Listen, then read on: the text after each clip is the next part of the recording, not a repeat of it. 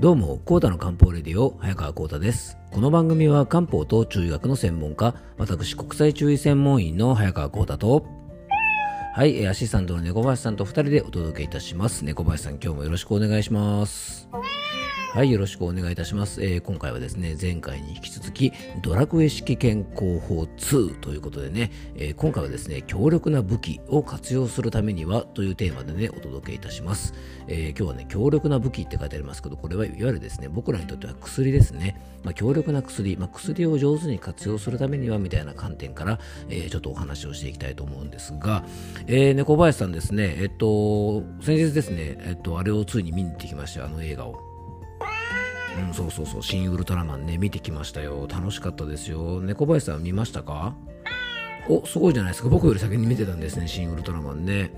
あのね、えっと、庵野監督のですね、このね、新〇〇シリーズなんですが、あの、すでにですね、新ゴジラがね、もうあの、何年か前に公開されてますし、えー新エヴァンゲリオンシリーズもですね、あのね、人気のうちにね、3部作が終わりまして、あの、どれもですね、僕楽しく見させてもらったんですけども、やっぱね、あの、新ウルトラマン見るとですね、やっぱ庵野監督ってやっぱすごいなって改めて思いますよね。まあ、エヴァンゲリオンはね、ご自分で作られた作品の、まあ、新解釈版ということですし、まあ、あの、新ゴジラもですね、まあ、元々のね、ゴジラのこう、ストーリーというか、あの、土台をね、元にして、まあ、新解釈をされてるね、まあ、そういった感じの、あの、映画のシリーズで、まあ、このね、庵野監督の新〇〇シリーズね、あの、本当楽しみですよね、これからもね。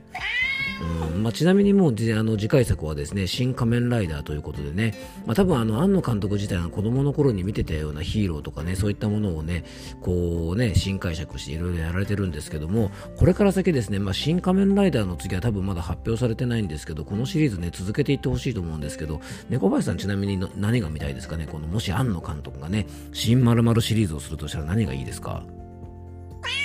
ああ、いいとこつきますね。デビルマン。新デビルマン。確かにね、あの、ストーリー的にですね、ちょっとこうダークな感じもしますしね、なんか新解釈にしてみたらですね、かなり面白くなりそうですよね。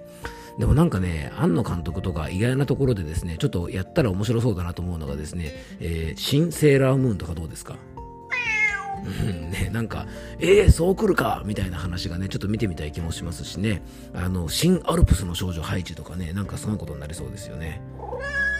うん、ね、恩師がそんなことをみたいな、ね、なんかものすごい陰謀が秘められたとか言ってね、まあそんなくだらない話をしてる場合じゃないんですが、まあでも映画を見るというのはですね、やっぱりその時間、その世界にね、どっぷりはまり込むことができるので、まあ普段の生活のですね、いろんなストレスからね、あの心と体を切り離すことができると思うので、あの映画館に行くとですね、やっぱり没入感が違いますんでね、あの皆さんも機会があったらぜひね、映画館にね、足を運んでいただきたいなと思います。えー僕もね、近いうちに先日ちょっとお話したね、トップガンのね、あの続編も見たいですしね、えーキングダムの続編もやりますし、えーガンダムのね、ファーストガンダムの新しいのもね、なんかあの映画館でやるってことなんで、まあ、これからですね、ちょっと楽しみな映画がいろいろあるので、僕もね、あの、なるべくこれからはですね、ちょっと映画館に足をもうちょっと運ぼうかなと思ってますので、えー皆さんもよかったらゆっくり映画でもね、見る時間を作ってみたらどうかなと思います。えーそれでは、コータの漢方レディオ、今日もよろしくお願いいたします。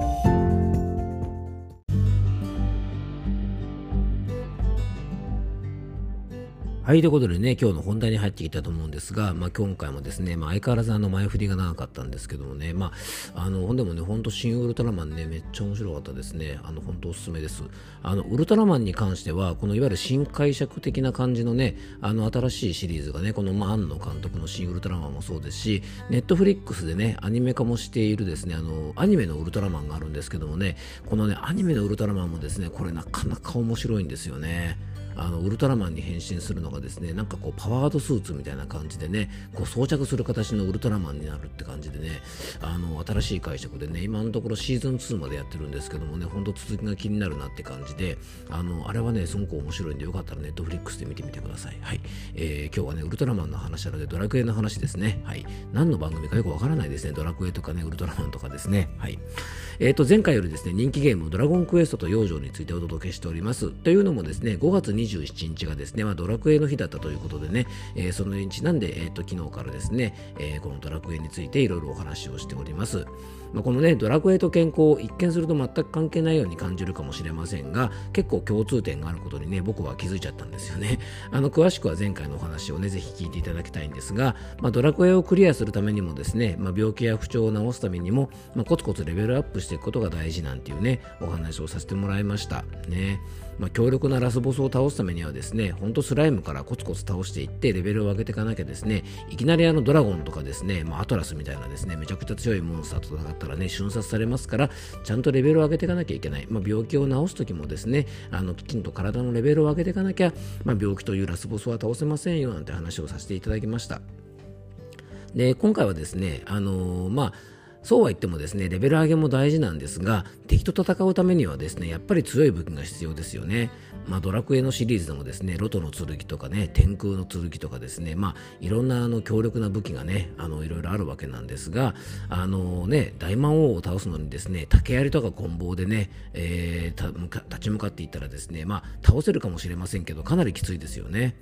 まあ、ドラクエでいうところのですね、いわゆる武器ですね。まあ、これがね、僕らにとっては、まあ、お薬じゃないかなと思うんですね。で、そんな武器とか薬なんですがね、僕たちついついね、どっかにすっごい強力な武器があって、それさえあればね、レベル上げをしなくても簡単にボスが倒せる。まあ、そんな攻略法を教えてくれってね、ゲームだったらついつい思っちゃうと思うんですね。でもこれを薬に変えて考えるとですねどっかに強力な薬があってそれさえあれば養生をしなくても簡単に病気が治るだろうねそんな方法を教えてくださいっていうふうに結構考えてしまいがちなんですよね。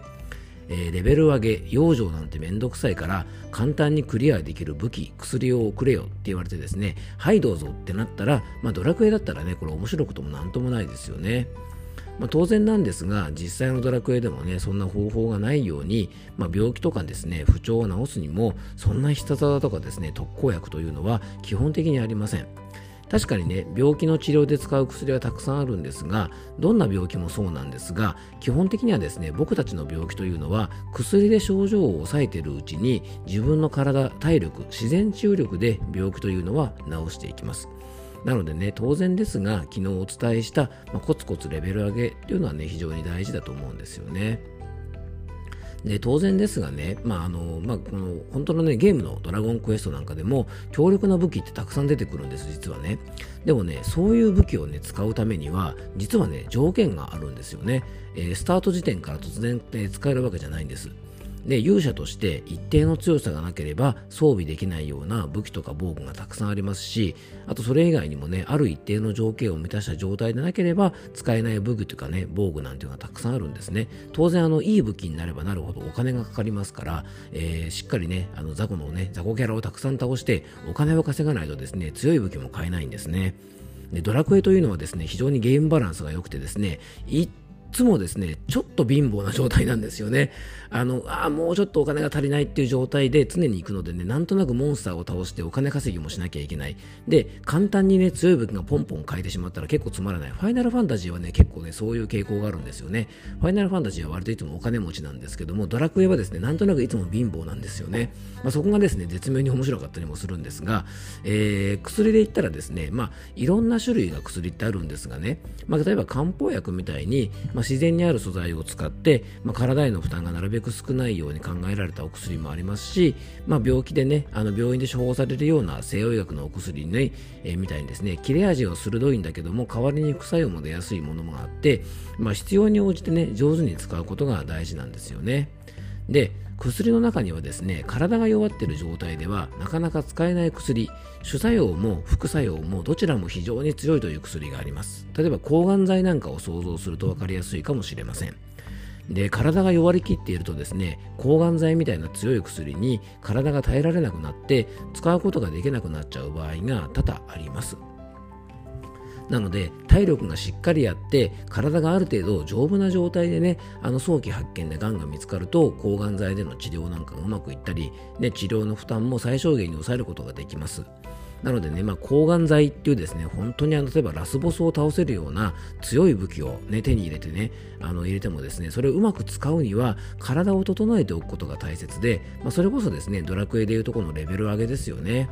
ね、強い武器を使うためには体も強くしておかなきゃいけない、まあ、これっていうのはですね、まあ、ある意味ねあのドラクエの武器とお薬とこうねあのつながるとこじゃないかなと思うのでやっぱり日々の養生というのが、まあ、非常に重要になってくると思います。あと、身近な薬で考えても、例えばね、痛み止めみたいなもの、まあ、抗生物質みたいなもの、これってね、あの、体が弱ってる状態の方とか、胃腸とかが弱ってる方は、あの、使い方をですね、間違えたり過剰に使いすぎると、非常に副作用も強く出やすいですよね。だし、体の状態によっては、使いたくても使えない場合もあります。なので、まあ、やっぱり日頃からコツコツね、基礎体力をつけておくと、いざという時にですね、こういう強い武器、薬を使う時にもきちんと使いこなせると思いますので、やっぱり日々の養生をね、ぜひしっかりやっていただきたいなというふうに思います。えー、次回もですね、まあ、ドラゴンクエストシリーズがですね、あと3部作です。はい。いろいろお話ししたいことがあってですね、えっと、次回もですね、このドラクエと健康に絡めたお話、ドラクエ式健康法についてね、えー、お届けしていきたいと思います。えー、最後に僕からご案内がありますので、よかったら最後までお付き合いください。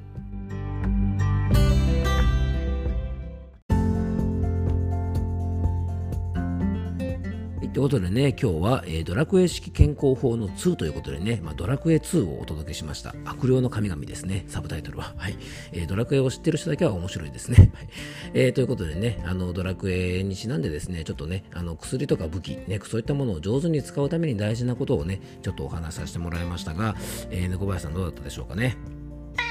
うん、そうですね。やっぱりね薬も武器もですねやっぱり使いようでね強い武器を使うためにはそれなりにやっぱり体を鍛えとかなきゃいけない、まあ、強い状態にしなきゃいけないと思いますのでやっぱりね前回お話ししたような日々の養生レベル上げというのをねコツコツ続けていただきたいなと思います、えー、最後に僕からご案内です、えー、この番組ではあなたからのメッセージやご質問番組テーマのリクエストなどをお待ちしております。メッセージやご質問は番組詳細に専用フォームのリンクを貼り付けておきますのでそちらからよろしくお願いいたします、えー、そしてね僕との漢方相談をご希望の方は僕のお店のホームページのお問い合わせフォームからお気軽にご連絡ください。遠方の方もね、オンラインでの相談をしておりますので、えー、詳しいことはね、番組詳細にリンクを貼っております僕のお店のホームページをご覧ください。えー、最後にですね、6月29日水曜日、来月のね、えー、と29日の水曜日ですが、夜8時から、えー、6月の漢方のオンラインセミナーを開催します。えー、今回のテーマはですね、夏バテ熱中症、多汗症など、夏を快適に過ごすための漢方的養生法ということでね、夏を元気に過ごすための養生法について、えー、Zoom を使ったオンラインセミナーを開催いたします。えー、こちらもね、詳細や番組詳細の方に、えー、専用ホームページのリンクを貼っておきますので、えー、オンラインセミナー興味がある方は一度覗いてみてください。えー、今日も聞いていただきありがとうございます。どうぞ素敵な一日をお過ごしください。漢方専科サーター薬房の早川幸太でした。では、また明日。